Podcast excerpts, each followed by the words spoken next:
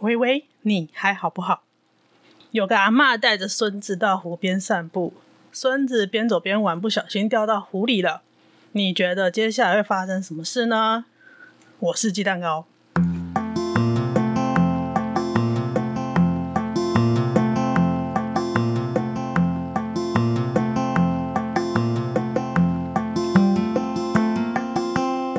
这次开启一个新的说书系列，叫做“每次呼吸之间”。自从体验过一次十几个小时的强烈自杀意念之后，我就开始陆陆续续有在刻意的收集关于死亡、遗物、殡葬等等。相关主题的书，还有影剧作品来看，所以之后这些消化过关于我自己思考什么是死亡的内容，就会放在这个系列。每次呼吸之间，第一季的说书要读的书叫做《没关系，是悲伤啊》，已经。被我停摆非常 久了，但其实这本书是一直在我的草稿的推荐清单里面。对我来说，它还是一本很重要的书，因为我觉得它的论述很不主流，跟它的书名说的一样，“It's okay to be not okay”。感到悲伤是没有关系的。如果你不好，你不 OK，是 OK 的。书里面有一个很重要的观念是：有时候时间并不会解决一切，因为有一些人事物，它没有就是没有了，失去了就不会再回来了。在这样的情况底下，悲伤。它不是一个需要被解决的问题，而是一份值得好好重视的情感。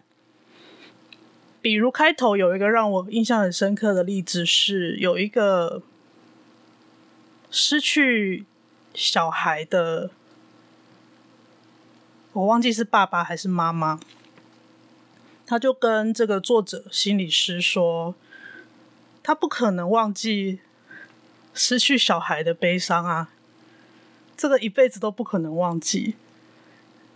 即使有能力再生小孩，或者是再领养其他小孩等等，那个小孩离开的那个小孩，他就是独一无二的啊，他不可能被取代，所以这份悲伤他是不可能消失的。那我怎么办？因为主流。或者是我们比较直觉的想法，就会觉得悲伤是需要被处理、被解决，处理到你不会觉得痛，或者是你可以不再不再难过、不再痛苦的想起这一份悲伤。这个是我这本书看了两次之后大致的理解。第一次看完之后，决定要做读书会单元，所以又看了一次。我记得 读书会单元好像做了一集还两集吧，我就做不下去了。照当时的规划，应该要用至少五集左右的篇幅来连载，把这本书说完。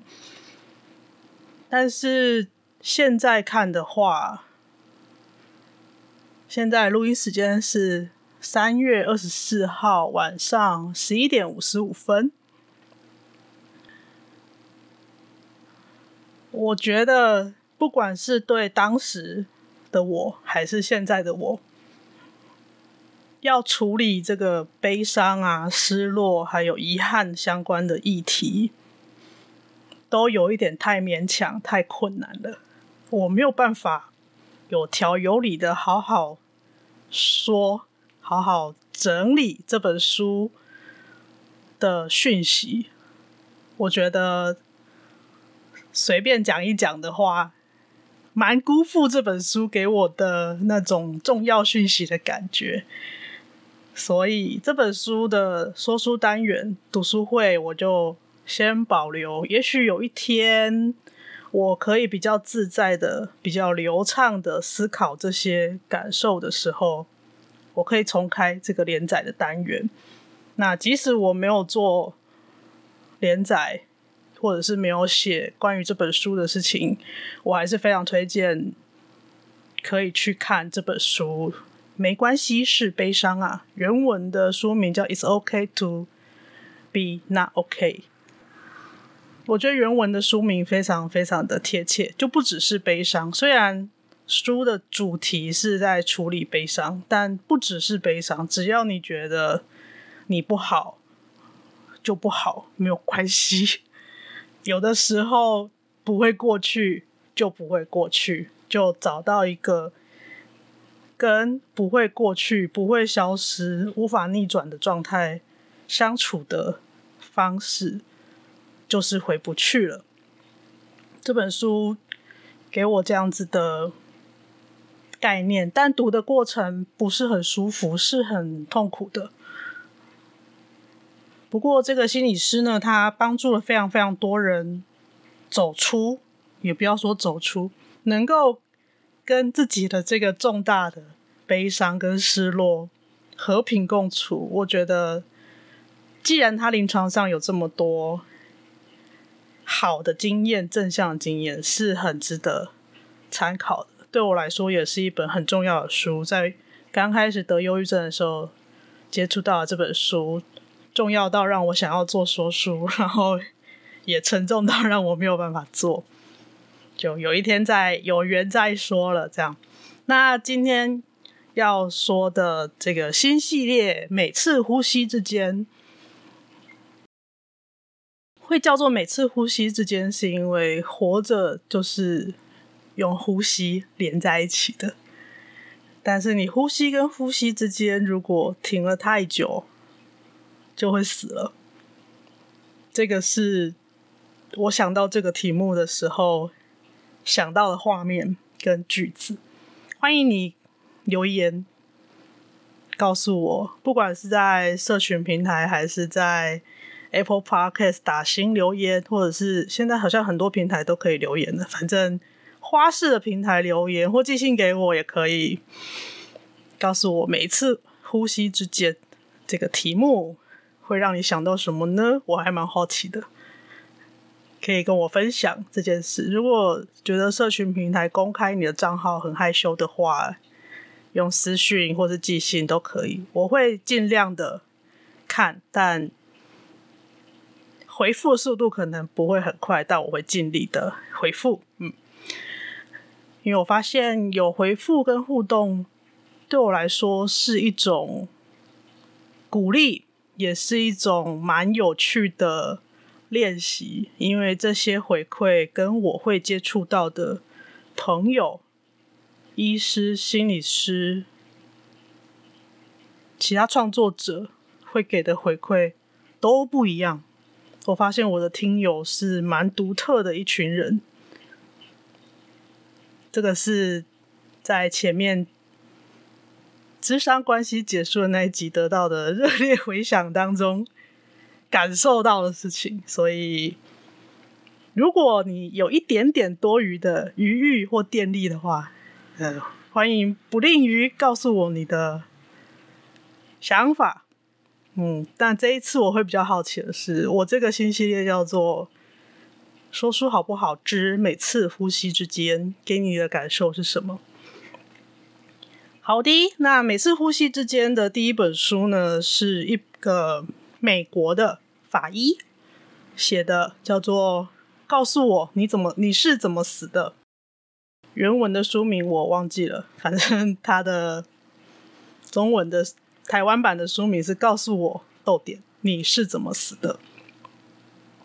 这本书是在我之前某一次咨商完之后沉淀了一天，然后很快速的很。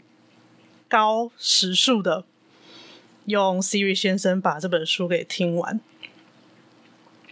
作者呢，他是因为爸爸自杀，当时自杀呢，法医相验的结果是，他的爸爸除了致死的那个颈部勒伤之外，身体的状况是非常良好的，没有吸毒，没有喝酒，没有用药，所有法医解剖相验能做的外观检查跟生化分析全部都做了，结果都显示他爸爸是一个非常健康的人，但他就是。死了，他自杀死了。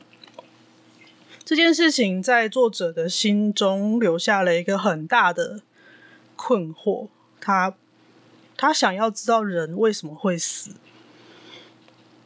所以后来他就念了医学院，然后选择了法医学科。法医学科，他就是在探讨人为什么会死的。一个学科，关于这个职业呢，其实我是在一部日剧，它是漫画改编的，叫做《Kensai Asakao》监察医朝颜。监察医就是监察院的监察，医生的医，这个是日文的汉字。监察医就是日文的法医，我不确定台湾进来的。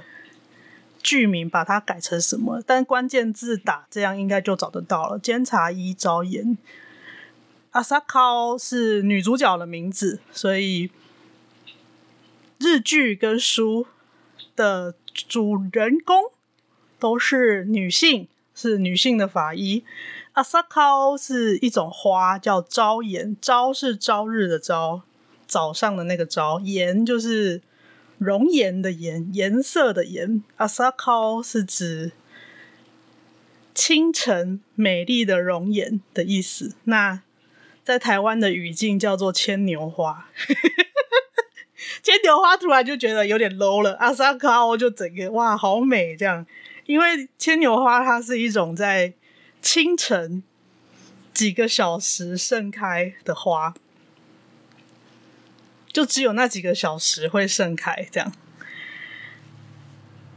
当时看这部日剧的时候，我真的是哭得乱七八糟。那这套剧在日本也非常的受欢迎，受欢迎到他拍了两季，然后好像拍了两次的特别篇吧。这个在。以以他们现在的电视剧的制作规模来说，算是非常非常受欢迎、有口碑才会才会这样做，而且又是漫画改编，就表示原作漫画其实也得到了很好的回响。故事本身是很棒的，但我还没有去找漫画来看，我不确定有没有中文版漫画。在这套日剧里面呢。女主角是上野树里演的，男主角是风间俊介。风间俊介演的男主角叫做库洛哈拉桑，桑原先生，桑树的桑，原来的原。库洛哈拉桑呢，他是在这部戏里面的库洛哈拉桑，是我的理想型 暖男老公的形象。那有一些草木谈心的听众，如果你们有去，我忘记是第一次吗？还是第二次的草木见面会的时候，我好像有跟在场的现场参与的听友们说，在我还没有见到曹老板本人之前，我听曹老板的声音，想象中的那个声音的形象，就是这部戏里面的库洛哈桑的样子。那种暖男理想型会有的声音，但见到他本人之后，曹老板见到曹老板本人之后，嗯，不好说。不过呢，蛮有趣的是，虽然我现在认识了曹老板，然后也见面很多次，当面聊天是当面聊天的感觉，好，文字聊天也是一样。但是如果只听 podcast，只听他的声音的时候，我就可以回到想象里面，就是他的声音就又可以配上丰田俊介演的那个库洛哈拉桑的脸了，是蛮有趣的，很好玩。那回到这本书，这本书的作者，他的最后一部分的篇幅花了蛮大的段落，在描述他在纽约市的最后一段职涯，参与了九一一事件当时的现场遗体检验的工作。在结束这个大型的工作之后，他就跟老公还有儿子女儿搬到加州去了。选择搬到加州，除了天气的理由之外，他有一个很重要的原因是，在处理完九一一的事件之后呢，他觉得一个只需要担心天灾的地方，比起很多人为意外的地方，还是单纯多了。当然，很多天灾跟人祸是没有办法完全脱离关系。但是法医这个工作呢，是尽力要去理解死亡的原因，而且还有一部分是需要去研究这些死因可以怎么避免，或者是指出死因的风险的学科。这个部分的理解，我是从日剧里面理解到的，他们用很浅白的方式。让观众可以理解法医的工作的重要性，还有法医日常在做什么事情。啊，观剧的时候不用太担心，这个我等一下会讲。不过，法医的工作的特性会让我想到，我之前在做运动科学的研究的时候，其实有一部分的研究领域也是一样的。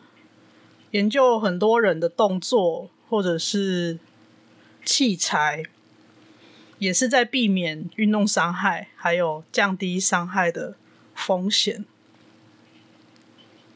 只是很多时候意外都会有一点人为的成分。那么像九一一那样的极端的事件，它是一种很极端的人为的恶意，或者是像台湾曾经有过的几次。重大意外，它其实是系统性的失误造成的。最后归咎到那个是人为的重大意外的时候，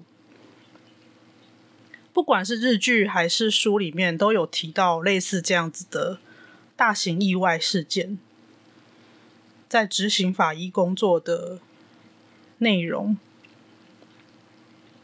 我觉得在这些事件里面，不管是剧的。阿萨卡哦，还是书里面的，我记得他叫 Judy 吧，我就先叫他 Judy 好了。我忘记他的名字，但我记得大概是应该是 Judy 这个名字。告诉我你是怎么死的？这个作者法医应该是叫 Judy。嗯，好。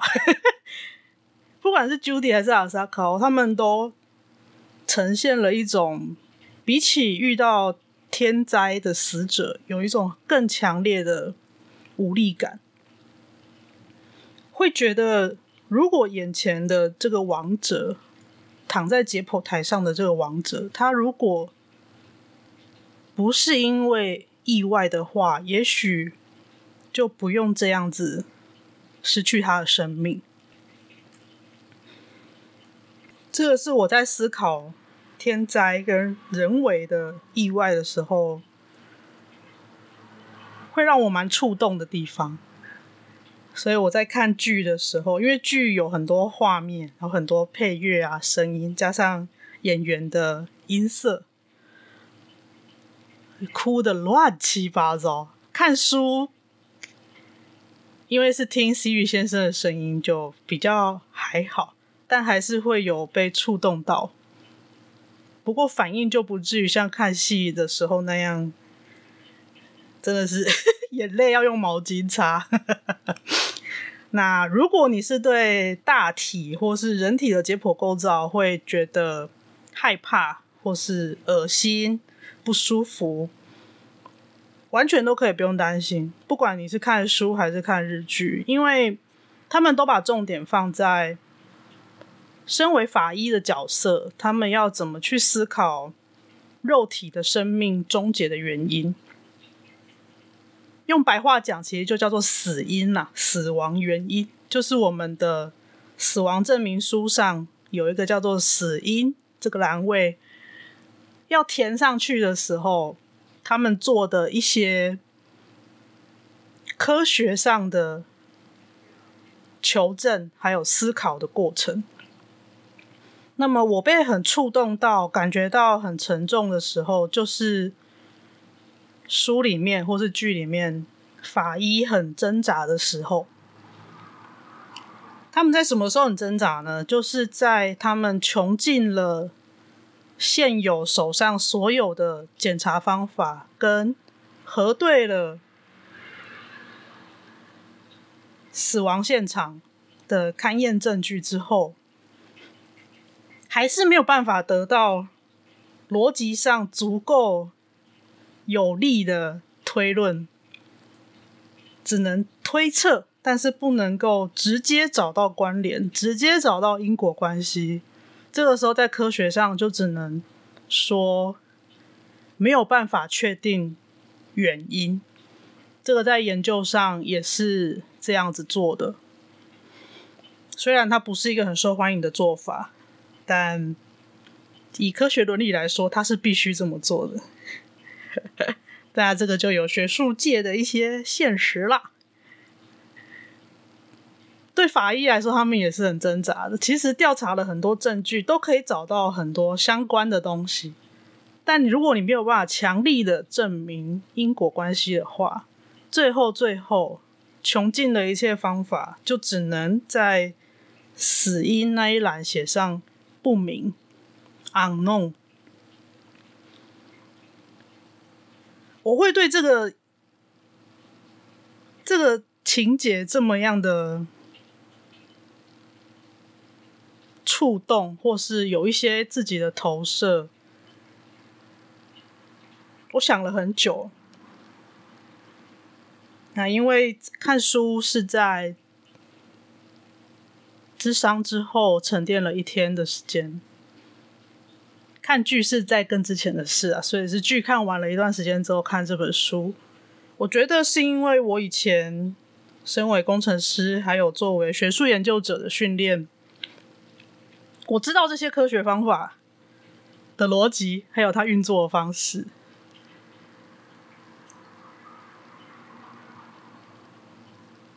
在未知面前，要承认自己的无知是很困难的一件事。